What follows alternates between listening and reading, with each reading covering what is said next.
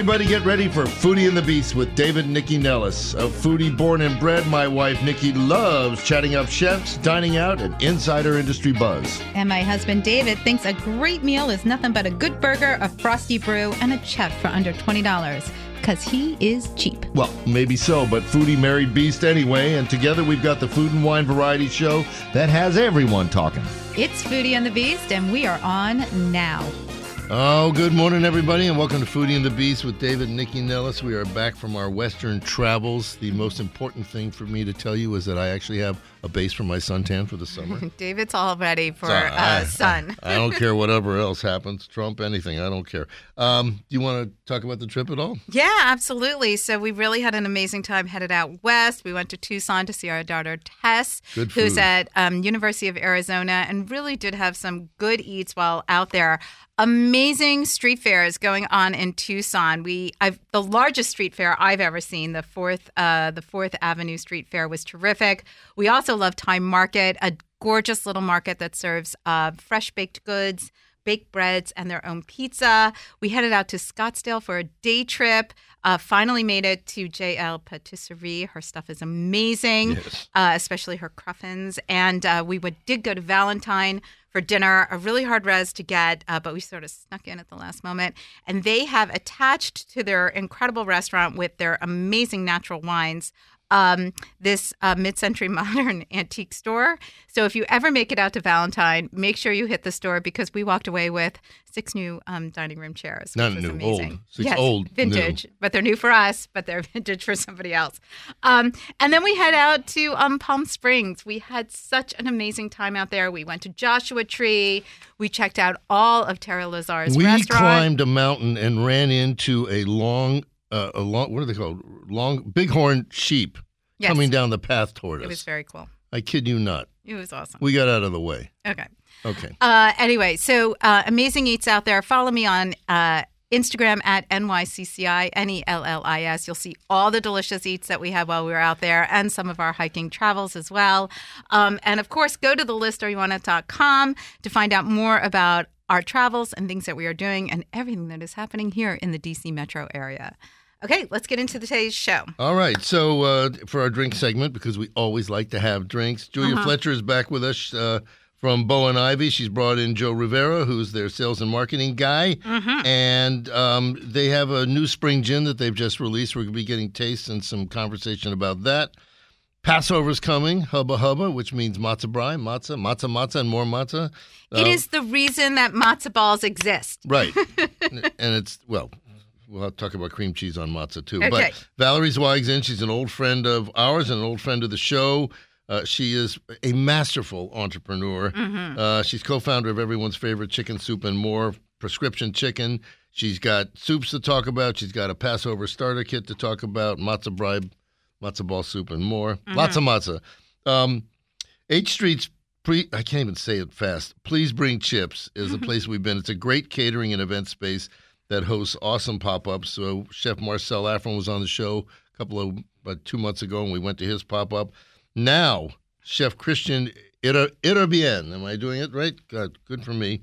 Uh, is on. He's the executive chef and creative director of Amparo Fondita. Uh, and um, we're going to hear about what he's got for his pop up at Please Bring Chips. Um, he's in with uh, Please Bring Chips Dayna Hiyakumoto, who is their venue and events manager. We'll hear from her. And she brought some mezcal because uh, they do all the alcohol. And then we're going to go over the drink eat, components. and eat Chef Christian's food later. Yes, okay. Paula Johnson is here. She's got maybe the best job in the world. She's a uh, curator of food and wine history at the National Museum of American History. That's part of the Smithsonian. Mm-hmm. Uh, the museum and the Napa Valley Vintners are co hosting a big event for wine lovers under the name Napa Wines in Changing Times. Napa winemakers will be in town. They'll be talking about all kinds of stuff. But Paula's going to give us the 411 on that shortly. But first, let's drink.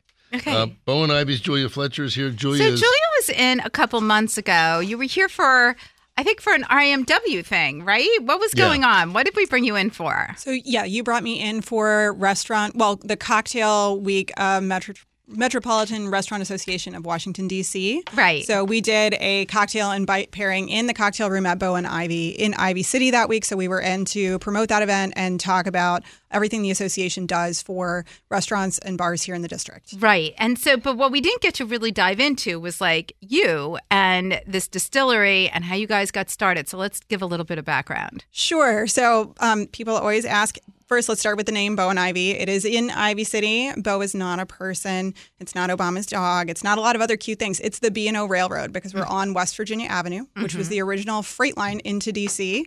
And the distillery still sits in the railroad easement. And So you wouldn't want to call it BO and I because it would put a stink on it. that right? would totally I'm put a stink Thank on you. it. Thank you very Okay. much. Loving the dad jokes. Um, That's not a but the way joke. way we came to existence, so Bo and Ivy is 100% owned by service disabled veterans um, and women run. Um, and uh, like a lot of people during the pandemic, you know, we sat around and said, "Man." What am I doing with my life, and what would I rather be doing? I grew up in um, a family business in manufacturing in West Virginia, and I knew I wanted to make a real thing. Uh, and the opportunity presented itself during the pandemic, so we decided to stop making PowerPoint and start making booze. But so, but you were lucky because you came in at a time where booze was able to be made and you could find ways and mentors and people to help you create it. How did you decide what you wanted your products to look like at Bo and Ivy? Oh, that's a great question. So, um, Julia. the first Look at Uh, me. she's going to say, I Look at only you. ask great questions. No, I'm full of good Oh, okay. questions. so the first strategic decision we made as owners that all craft distilleries have to make is whether you're going to source products. So basically buy alcohol in the secondary market in bulk and put Right. it in bottles with your label or whether we were going to make everything ourselves. We decided to do it the hard way. So we decided to make everything ourselves, which meant the first thing we had to do was line up a farmer. Um, so our all of our grain comes from Leedstown Farming Collective in Montgomery County in Virginia. Um, and after we have distilled it, all of the dark spirits go into barrels from the West Virginia Great Barrel Company in Greenbrier County in West Virginia, which is actually the premier cooperage in the world at this point. We were lucky to get on the ground floor during COVID. Um, and the next thing we did was look around for mentors. Uh, the first mentor we had was the former head distiller, Joseph A. Magnus and Company, Matt Witzik, who now is with Phenomenal Spirits in Virginia Beach. Um, and then we found John Couchot, whose resume is really too long for me to list, but is a, a master distiller who has built multiple distilleries, including most recently Boston Harbor, where he's still on the board. Excellent. All right. Well, we're going to put a pin in it right there, but you're going to pour us something first. So tell us what we got. So the first thing we're going to start with is the very first cocktail we ever came up with. Actually, my distiller Zach Dratch came up with this. It is a corn whiskey margarita. So it is Bo and Ivy corn whiskey, fresh lime juice, dry curacao, um, simple syrup, and just a touch of saline so that we don't have to use salt today. Okay. Um, but this is actually one of our most popular drinks. It's good. Yeah, we do this for a lot of um, large uh, private events and things like that because we can pre-batch it, and people really enjoy it. Excellent. As I say, Well, pour for your- everybody in studio, Yeah, please. You start your day off like this, everything else is downhill. No. Mm, It's man. getting better. No, I mean, with this show, and dr- No. who drinks at eleven fifteen in the morning? Lots I of people. okay. Val Valerie. Zweig. Prescription chicken. Good morning. So you got to do a quick 411 on you because you did not grow up in the world, you know, making chicken as you got out of um, chicken soup as you got out of college I didn't, but I met you guys, uh, you know, a million years ago. yeah, but you know, just a few years I'm trying ago. to think. What did we we met you? When I was a Bullfrog and Baum. Bullfrog and Baum. You were writing and Yeah, so that was even before you were with Yep. VSAG, yeah, right? Yeah, yeah. So oh my really god. lo- early, really early. Yes. And spent some time in restaurant PR and Uh-huh. then some time in restaurant consulting, working with uh, VSAG and the Founding Farmers Restaurant Group. Right. And then, you know, a couple years later, got sick, needed matzo ball soup, and uh, Mm-hmm. Here said you to are. my cousin, "Hey, let's make some soup." So let's talk about that because creating um, a business, a soup business, can be perilous, right? It's hard to transport, it's hard to package. Matzo balls are not easy, they're incredibly fragile, and people, matzo balls are a, a product that form. people have um, institutional memory of, right? It's if they grew up Jewish and they have matzo ball soup, then they they know what that matzo ball tastes well, like. exactly, it's subjective. Right. So that's the other thing. There's not one perfect matzo ball to one. Because some like them hard and some like them soft. Right, Right. exactly. But you're right. We had to really think about what we liked, but then also what would translate. But I think you're missing something to, from the start because the, the company's called Prescription Chicken, It is. and there is actually medicinal value to to chicken broth, chicken soup. It makes you feel better. Chicken soup. Well, but I think they, makes they It opens feel up the better. capillary. I we can't. think We can't say that. You know. no, no, medicinal, no, but, you know, no, Doctor heart. Zweig. but um, I mean, that's you know the base, the whole base of the business is the fact that you know when you when you're sick and you eat chicken soup, it can help make you better. With everything, right? Whether you're actually sick or homesick or having a bad day or objectively. Mm-hmm. She's steering away from the medical. Oh, Okay, so but let's talk about. So you decide to start with matzo ball soup, but you expand on that rather quickly. And, but you don't open up a brick and mortar. So let's talk a little bit about the business model and how it's changed over the years. It's always been delivery.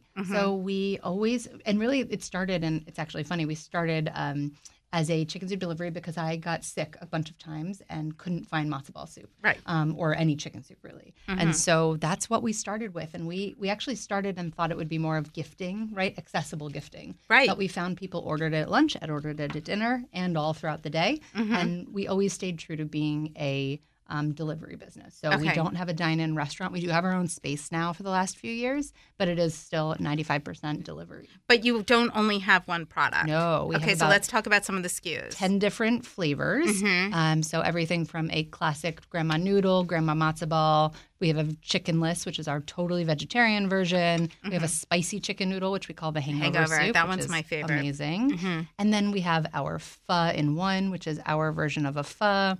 We have a, a ramen. We have a wild rice, which is gluten free. We have a bone broth. Mm. We have um, pie. we have a pot pie. Mm-hmm. And then about three years ago, we decided to expand into grocery. And so we have our soups in about 600 grocery stores across the country. right, they're in the local Whole Foods. Um, They're in the local Whole Foods. They're Mm-hmm. in Dawson's. They're in Balducci's. They're in some streets markets. Mm. Um, and we uh, the name is uh, Chick Soup Co. Uh, so again, you're very clear that it is two chicks who started the business, and all we make is chicken soup. Right, I love that.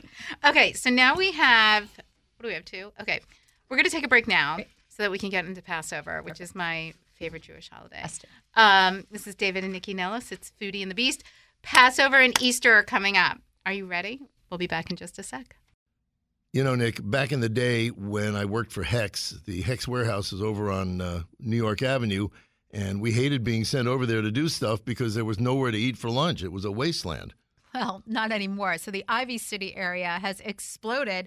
And you know, the very first restaurant over there was the Tavern at Ivy City Smokehouse. Now, this is a great neighborhood restaurant, but it's also a destination restaurant. First of all, they smoke all their seafood, and that is incredible. But it also is a huge kitchen that does amazing dishes, fresh seafood, great burgers, the whole deal.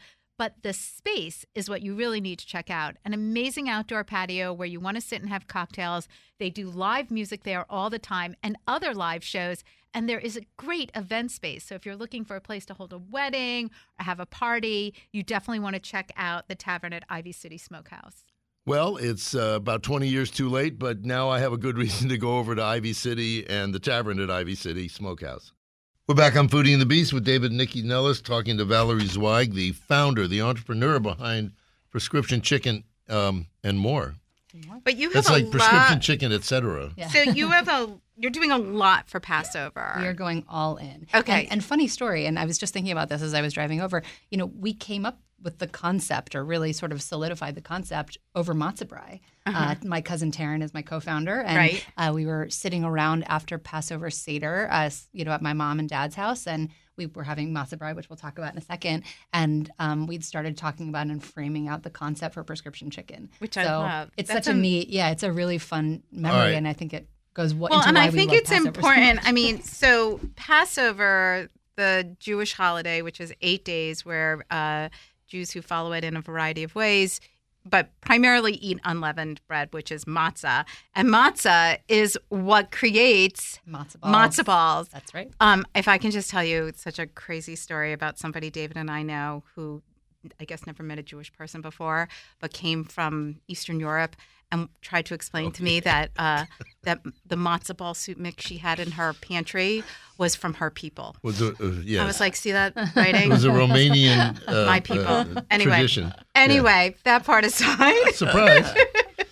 Okay, But so everybody connects to matzo balls. But- they do, they but- do. So let's talk about how you develop because now you're doing so many things for Passover. Let's talk about all these great things that you're doing and some of the stuff you brought in today. So Passover is our favorite, and I, I mean we joke and say that it's the Super Bowl for prescription chicken, but part of that is is the connection that we have, right? It's all about coming together with family, sitting at the table, feeding, connecting, celebrating, and we love it so much. Right. Um, so I'll start first with our pop up, which is very fun. I'm so, excited. We, um, like I said, you know, we sort of talked about the idea for, for prescription chicken over a big plate of matzo brei, which is a family tradition in my Mm-hmm. Also family. known as fried, Fried matzah. and it is a matzo cracker dipped in egg and milk, fried, and then served either sweet or savory. So, Mm-hmm. Right. which, you guys are traditionally what, sweet or savory? Maple syrup Maple and syrup. sour we're, cream. We're traditionally Uh-huh. That's kind of how it is. Yeah. Yes.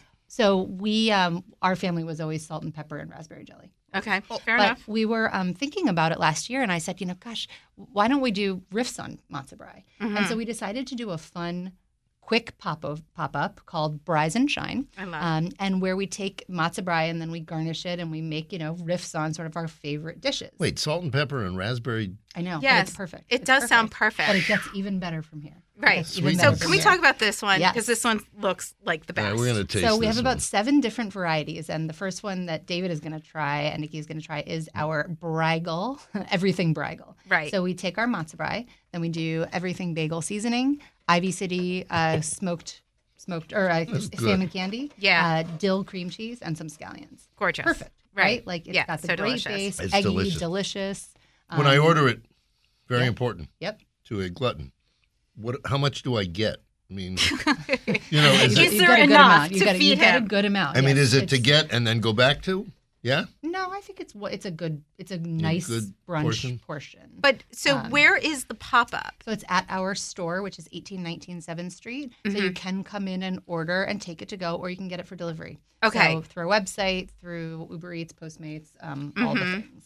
And how many different varieties of fried matzah are you doing? I think we have about seven. Wow. So we have a classic, we have our Bragel, we have um, a Huevos Rancheros version. Love it. And then we go into sweet. So we have um, this one over here is inspired by Nutella and crepes. Which is Uh, what it looks like. Nutella and powdered sugar and strawberries. Mhm. We have um, a crazy one that we call the Sunday Fun Day, which is um, you should order that for your grandkids if Right. you can give them back afterwards. Right. It's got caramel sauce and chocolate sauce and sprinkles and whipped cream, and it's This uh, will be after they're delicious. done running around the room four thousand right. times, That's right. right? Or Yeah. before. Okay, can we talk about? So you have some sweets. Can we talk about chocolate matzo balls? Yes. Because I'm very curious. So we um they so are. and I'll take a step back for one second. Yes. Um so we decided that we wanted to really try to support and be a resource for everything Passover. Mm-hmm. So this year we decided to do a Passover uh, kit, like a Seder starter kit. Right, which um, I that love. included everything for someone who is hosting a small or well, I solo think for young people who maybe Yeah, aren't aren't home. home Yeah, for the that's, holidays. That's exactly like what we mean to do in general. Is like when Mhm. you're away from your family and you're sick. That's why we want to do what we do with our soup. right. So this year, right? Who wants to go get the egg and roast it, and who wants to get the bone, and who wants to get the parsley, and all the Mm-hmm. things? So we decided to do a package, and I'll lead with the, the chocolate matzo ball because we wanted to do something fun and sweet. We do a chocolate uh, a, a matzo toffee, which is delicious, Delicious. which I have samples for you guys. yes. But then this year we said like let's try chocolate matzo balls. So it's uh, matzo meal. It Mm-hmm. is craisins and it is lots of chocolate and Mm. it is delicious. Well, I mean, It's for like a people who don't understand, matzah meal takes on the flavors of everything, Correct, right? yes. Like it's like a it is flour Mhm, or yes. flour and Yeah. water then crushed again. So it really can take on multiple flavors I without think matzo's delicious actually. Oh my God, are you know. kidding? And people are like, I know, but if you if you if you if, if you can garnish it and you know do dishes with it, it's it's actually quite fun. I mean, people are leaning into it this year. Yes, I'm. We're here for it, and Yes. I. I think you're finding what's interesting about DC right now is more people are now making matzah. Yeah. Like for a long Yeah. time, you couldn't find that in the DC market. Like Philly and New York had that Yep. pretty wrapped up, but we're seeing more people do it here. It's Yep. very exciting. I love it. All right, Val, tell everybody please where they can find you and find out all the information about Bries and Shine and everything else. Find us on our website, www.prescriptionchicken.com.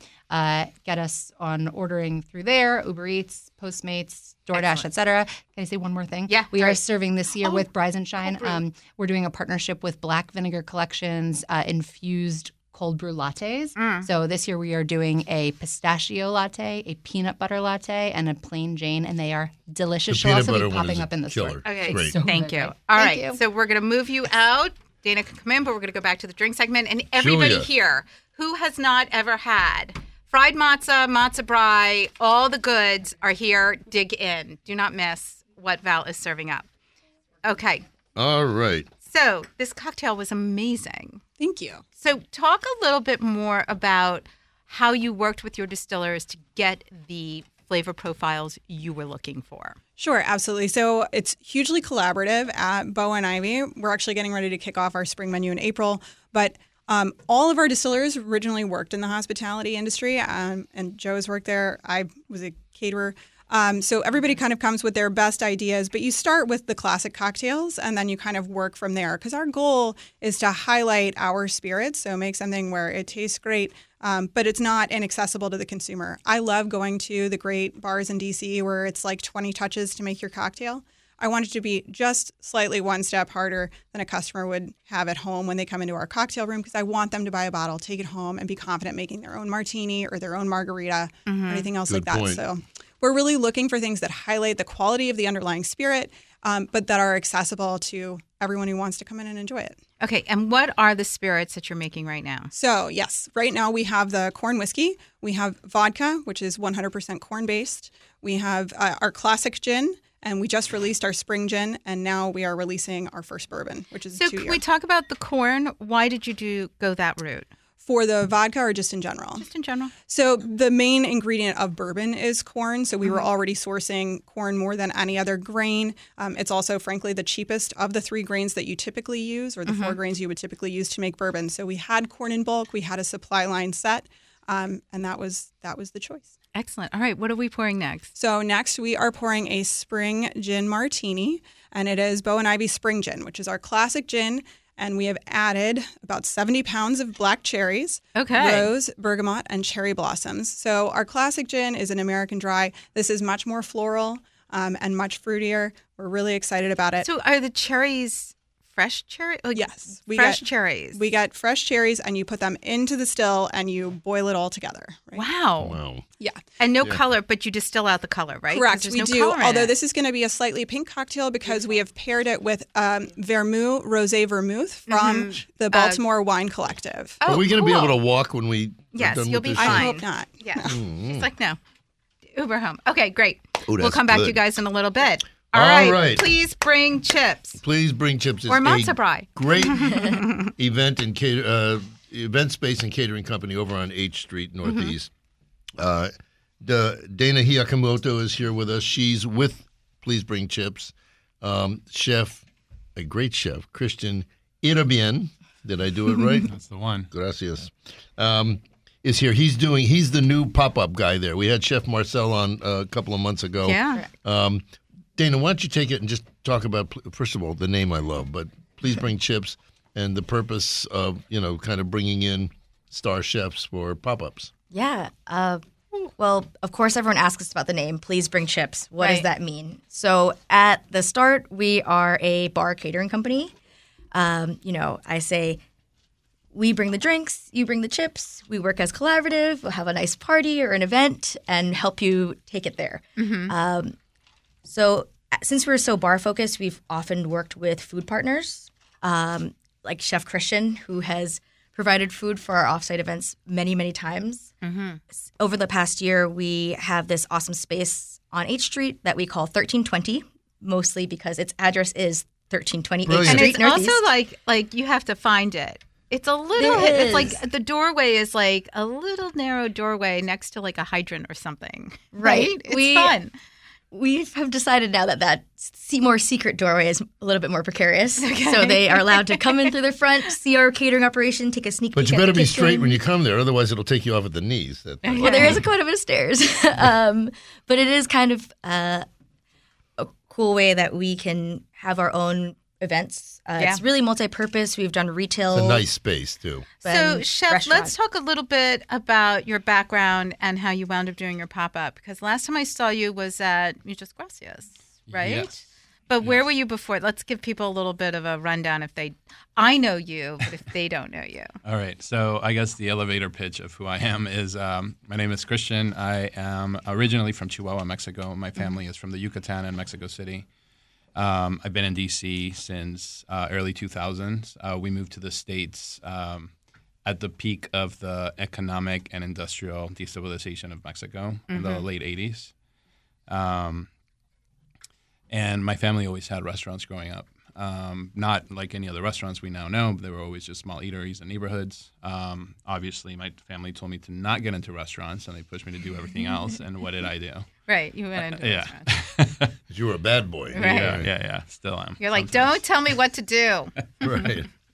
Um, and then, yeah, I found myself uh, getting into restaurants, started staging around the city. I think when I first started cooking here in DC, it was in Georgetown. There was a restaurant called Hook with uh, Barton Sure. Seaver. Oh, Barton still around. Seaver. Right. Yeah. Oh my God. um, and then just sort of found myself in a million different places. Um, uh, eventually, um, started cutting my teeth with Chef Armstrong at Restaurant Eve, Mm.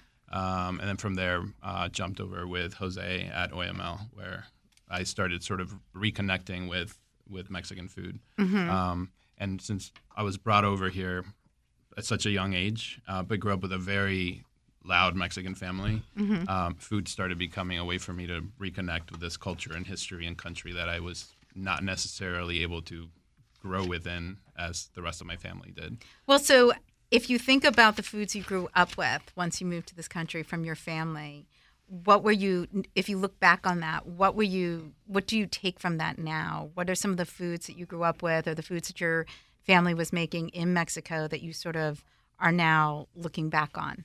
Oh, that's a great question. Um, specifically for the papa, we're doing, Please Bring Chips Now, which is called Ek Balam. Ek Balam is an archaeological Mayan site in the Yucatan. Um, the entire menu is uh, composed of dishes my grandfather cooked while I was growing up. Um, very Mayan um, focused. Um, and our first night open was um, my grandfather, my late grandfather's birthday, which was Oh, sort that's of this. great. All right, we have to take a quick break, but when we come back, let's talk about how you got together with Please Bring Chips and created this pop up and what people can look forward to. This is David and Nycci Nellis on Foodie and the Beast. You don't have to bring chips, but you could. we'll be back in just a sec. All right, we're back on Foodie and the mm-hmm. Beast with David and Nycci Nellis, and I want to continue the conversation with Chef Christian. And I don't want to let this go by because if people are out there and for any reason are not familiar with you, and they're like, "Is this guy's food any good?" RAMW, the Restaurant Association of Metropolitan Washington, named you as the rising. What was it? The rising star, rising chef star, Rising Culinary Star. rising Culinary Star, culinary star in mm-hmm. 2020. So you know your stuff, man. Yes. Yeah, I've been um, I was super lucky to participate in that. Um, we started this small pop up at the beginning of the pandemic called Muchas Gracias, which was supposed to be open for six weeks while we flattened the curve. Um, and obviously that went on And another six there. weeks. And another six weeks. Uh, and it became uh, so popular with the neighborhood. Uh, we were able to support. Originally, it was to support two people who were furloughed. Um, one was from Honduras, one from Mexico City. Um, financially, because they, while we were able to supply food, they needed to send money back home, Sure. um, and then that just grew. Um, our the the person who uh, bankrolled or you know invested in the space, um, who also owns Comet Ping Pong and James um, Alefantis. Who was a good man. Yes. Yeah. and uh, he you know saw the the place flourishing and then just said we're we're, We're keeping, keeping it. Um, before the pandemic and before Muchas Gracias, I was pursuing opening the Project Amparo, which is what we're Right. popping up with now. Mm-hmm. Um, now that Muchas Gracias is sort of in a place of um, more stabilized and is uh, now being run and operated by the staff that we brought in. Um, a lot of the people that came in came in as barbacks and dishwashers, and now they're general managing and I love head that. chefing. Great. So but talk, let- can yeah, we let's talk, about, the, the dishes that you're serving? Like the the, we, let's get into them and talk about what's what's in them. What's and, the experience? Sure. Yeah. Um, so right now we have it's a it's a tasting menu um, through the Yucatan. Uh, we start out with um, smoked oysters, which my grandfather always had a he was he had a fascination with tin preserves. So sardines, oysters, uh, clams. Uh, we do smoked oysters in a Maggi and lime dressing with um, toasted pumpkin seeds, which is really really nice. Uh, from there, we move on into a mixiote, which is sort of like um, if you think of en papillote, like just steams inside of different leaves. We're using collard greens to steam fish with an adobo rojo. Um, then from there, we move on into the Is main. this whole fish or fillets? Or? Uh, it's it's uh, filleted fish. We're using wild rockfish currently. Mm-hmm. I mean, it is a tasting menu, so Yeah, you it's would a need to. And then from there we move into the the heavy hitter, and this is sort of the the meat and butter of the of the Yucatecan cuisine, which is Mm-hmm. cochinita pibil. Um, which traditionally is um, a pig that is rubbed in achiote spice, uh, wrapped in banana leaves, and then buried in a hole so that it's uh, it's an underground oven. Okay. Um, please bring chips that not allow us to dig I was going to say, where did we dig a hole? What happened here? So yeah, there's a bit of a liability issue. but he did bring in a whole pig. we did bring a whole pig and we broke him down and we've been cooking him and he's been uh, such a good friend to us. He's delicious. Um, well, we have to be grateful to the products that we have, right? Yeah. It's important. Um, but yeah, and there's that, and then besides that, we've been able to break down the rest of the pig and do different um, dishes with it. Like right now, we have a, a pig trotter croquette uh, that's made of um, the feet and the head meat. Yum. Um, it's really, really it's super rich, and it comes with a, a lot of tartness on the side. So we only have a couple minutes left. Um, can we talk quickly about the cocktails or non-cocktails that you're doing with the menu? Yeah, um, it's really nice to be working with so many different people. We have to engage with lots of beverage creativity. Um, so for our beverage pairing, we are really focusing on Mexican wines. Mm-hmm. Um, Yum. And I just brought mezcal Right. for you. We work with our friends at High Road Spirits. They're an importer of small spirits. This is Cruz de Fuego. It's Mm-hmm. one something we're using in our cocktails. Right now, we're making a Mexican penicillin. So instead of using blended Scotch and single malt, the base is Sotol. So if you pour that in with prescription chicken, Chicken, you could right? have We're- Mexican, it- Jewish, it- Jewish Mexican we'll get Patty Junian. penicillin. Right. I This is a very it. therapeutic episode. I, I I guess it is. Um, okay, so how long is the pop-up going on for? We have three more weeks. We go until April 23rd. Excellent. Okay, great. And then are we looking at a brick and mortar?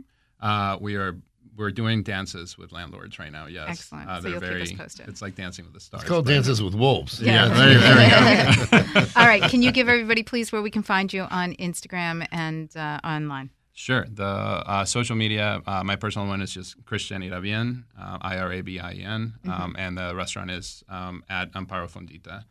Um, Excellent. and, and that's please it. bring and then, chips. And then please bring And chips. at Please Bring Chips. Excellent. Thank Exactly you how you guys think so it much. sounds. Yes. All right. Okay, Bo and Ivy. You guys want to put us under with well, this I want Julia to what? come back because she actually laughed at my Dances with Wolves. Okay. So, so welcome back, Julia. Thank you. Easy. Can you tell who's in lease negotiations in the room? Yeah.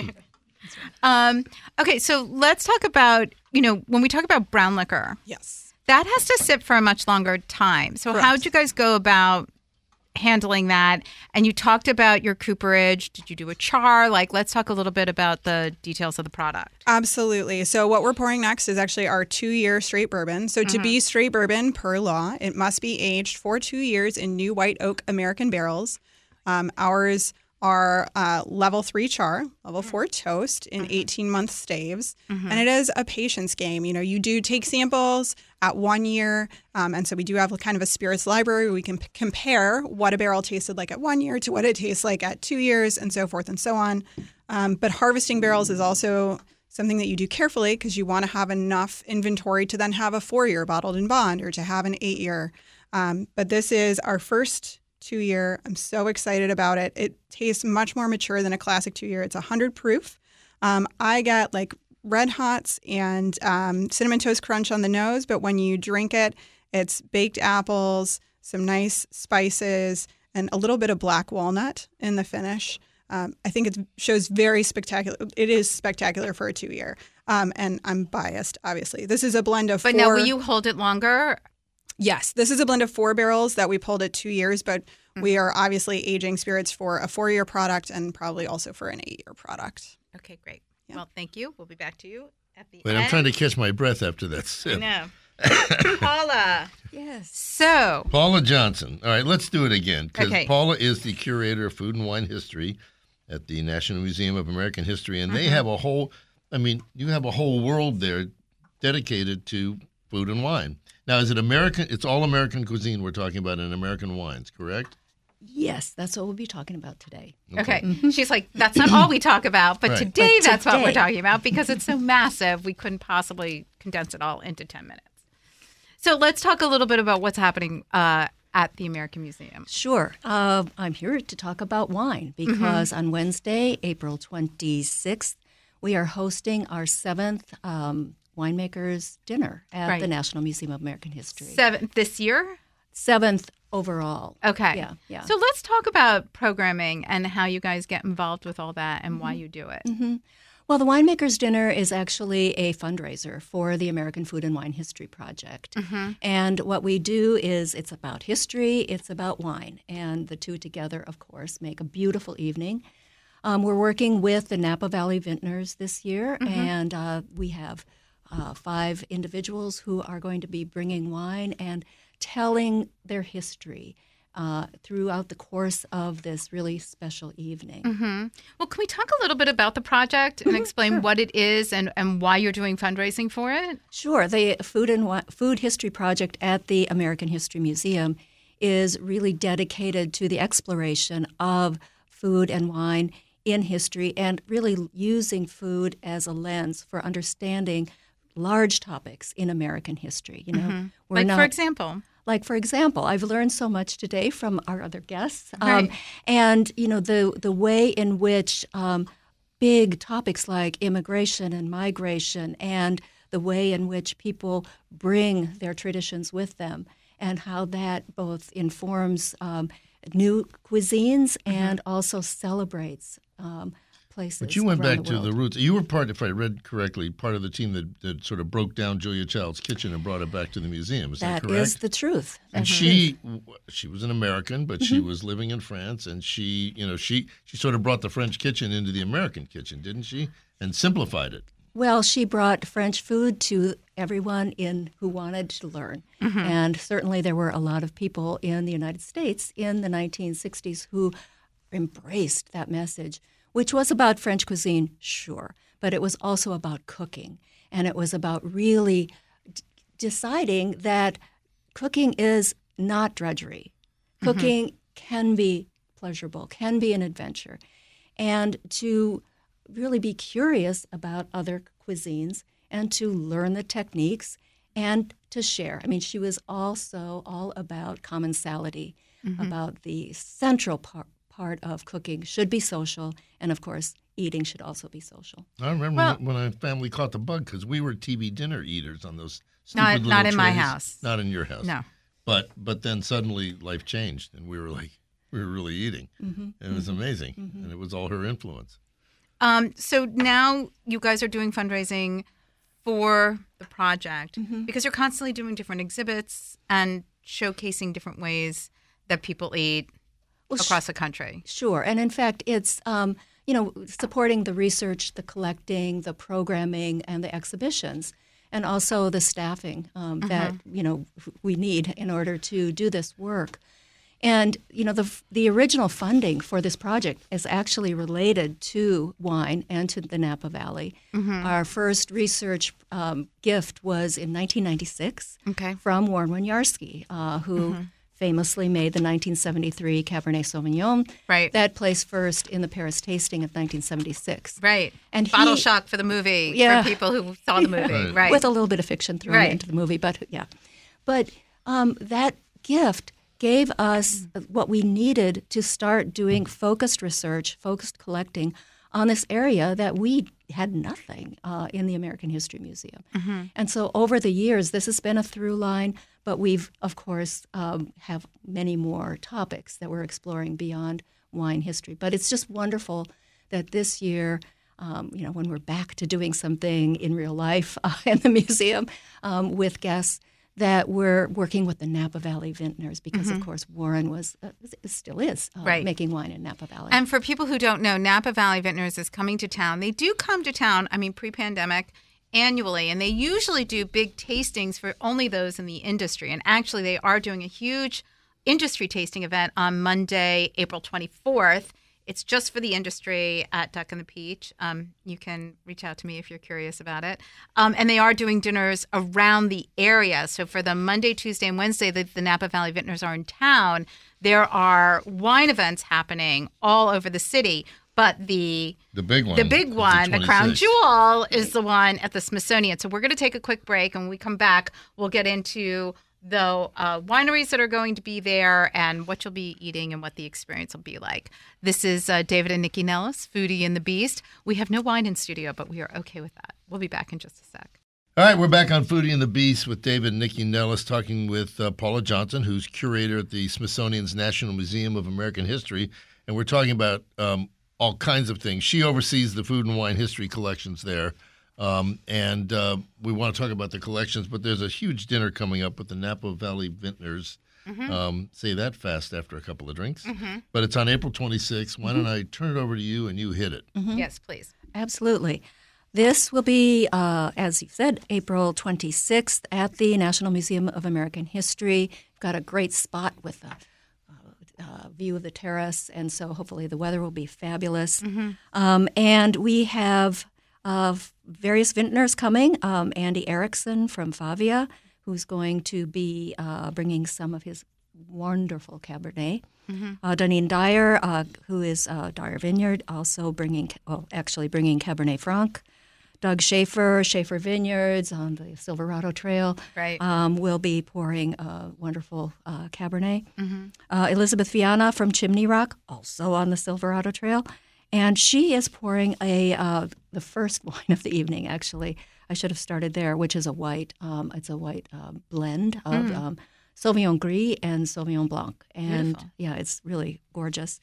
And then um, we also have Martin Reyes, who is uh, not going to be pouring wine. He is a um, uh, winemaker in Napa. He's also an educator and is very involved in um, eff- efforts to um, promote sustainability and um, to promote um, climate uh, attention in the vineyards. And well, especially after what's happened After in the the, Napa fires, Valley right. with the Mm-hmm. fires. I mean, so many people were, you know, affected um, Yeah. by it. and also the drought, the severe drought, and now the deluges. Another range. Right. And so, actually, the Napa vintners have been for you know over uh, two decades been really thinking about changes in, for example, vineyard management. You know, the location of the vines, their orientation toward the sun, the way in which the crop is dropped um, in order to concentrate, you know, the flavors, but also to keep the canopy so that the little jewels uh, don't burn up Right. you know things like that. And so um, our theme is napa wines in changing times and the changing times really have to do with you know the massive changes that are are taking place But I think you have a really good point. This is not happening in, they're not like, oh, woe is me. Uh, this is just happening to us. They are they are active and being. This is how um, we're dealing with it. They're Right. really trying to find ways to deal with it so that they can further their wines and further their products and, and save the land that they're on. exactly Right? exactly Now, is the event a dine around? Are people walking around? Is it sit down? it's seated it's um, probably 125 150 Okay. so it's not massive um, and um, it will go basically 6.30 to 10 o'clock some in that in that area So it's, well, let, it's, let's make sure the word gets out. It's April 26th. How much are tickets and how do we get tickets? Just to make sure we've done that. Right. Um, the tickets um, are $1,000 each. Um, Remember, this is a fundraiser for the Right. museum. Um, and to get a ticket, go to our homepage, americanhistory.si.edu, search for wine history, and you will come to the place Right. that ex- explains it all, what you will I mean, of course, you can find it on the list, areyouonit.com as well. Just an Yes. FYI, all the information is on there. Um, and it, it does sound like a spectacular evening. And what I love about the events that you do is that it's not just like eating and drinking. Right. This is storytelling. So everybody will be getting up and really telling their stories about their wines and what what is happening for them, right? Right. And um, the stories that they tell, we always say, we love to hear about your wines, but we're going to publish all of your text sheets in our journal. So you don't have to go through all of that. Tell us about your history. Tell us about who you are. Tell us about something that is really important for people to understand about your history, whether it's a family story, whether it's memories of you know learning in the in the uh, vineyard, whether it is how you are um, changing what you're doing and maybe how you are um, bringing new people in to the industry. Right, because anybody can read collateral. I don't need you to repeat your collateral. Right. Tell us something that we're going to walk away with, right? And honestly, we have never had a winemaker's dinner where by the end of the evening, people are just there. Your hearts are full, Mm. and everyone's a friend. Everyone in the room, and it's just it's really um, affecting. And um, so we're looking forward Well, to. wine does that. Wine does, I know. I mean, but so do really good stories. I mean, You know? the vibes are important, but the wine's important. too. okay. It is, and th- and if I do say so myself, these wines will be spectacular. And doubt. the people who are coming, you know, I've only met them on Zoom, but I feel like this. I have this connection with Mm-hmm. them because they're so so genuine, and um, you know, we'll be bringing uh, their histories. to- Excellent. Great. All right, Paula, thank you so much for joining us this- this morning. We It's really my appreciate pleasure. it. My pleasure. Okay. Bo and Julia. Ivy, let's wrap you guys up. So let's talk a little bit about the tasting room because we haven't really talked about sort of the events and programming and what you guys do there. Absolutely. So the cocktail room was opened in October of 2022. Um, during the pandemic, there was just not uh, a great way to invite the public in. So now we have that space where we can showcase our spirits. So it is a cocktail room, not just a tasting room. Although, if you would like to book a tour, you can do that on our website, and that includes a tasting of the full spirits lineup. The cocktail room is open Friday, Saturday, and Sunday. Um, and all of the cocktails we serve use our spirits as the base spirit. Um, we do all signature cocktails, and then we also, or pardon me, classic cocktails, and then we have a variety of signatures on a rotating menu.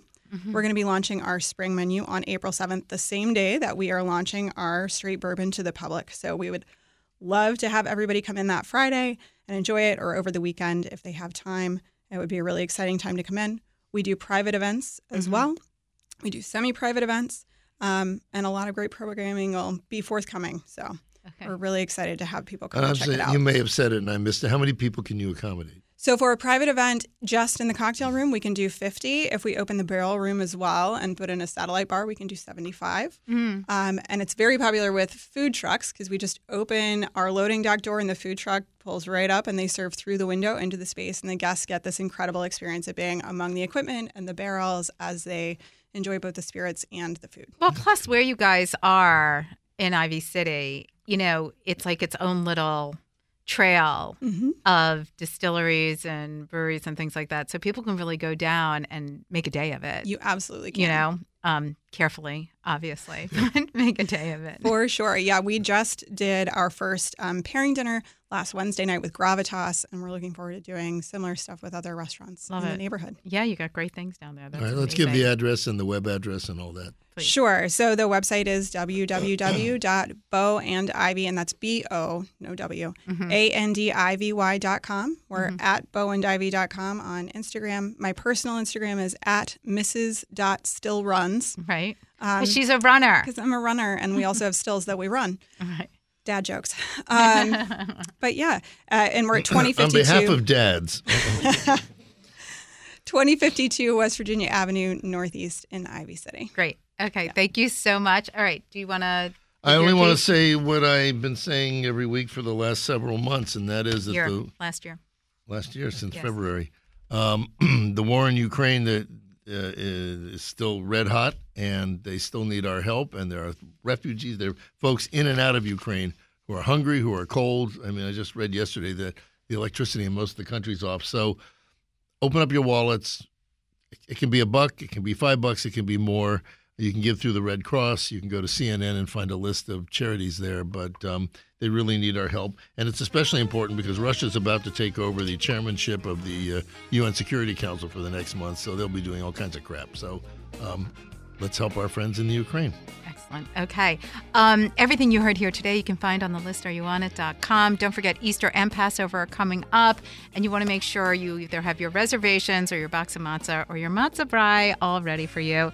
Of course, you're going to need drinks to go with that, so make sure you find out where you can get uh, Bo and Ivy. And of course, uh, you got three weeks left for the pop up. Do not miss it because it sounds delicious. Um, let's see, you want to follow me at NYCCI on Instagram, Facebook, Twitter, and LinkedIn for all the great eats and treats, not just locally, but nationally as well. Um, and there's so much going on out there in DC. Uh, it's all on the calendar on the list. But, you know, just remember to take your kindness pills when you go out. Uh, the pandemic does feel over, but staff shortages are still real. Uh, just remember no restaurant wants you to have a negative experience. So take your kindness pills, go out, have a drink, and enjoy. And everybody have a delicious week.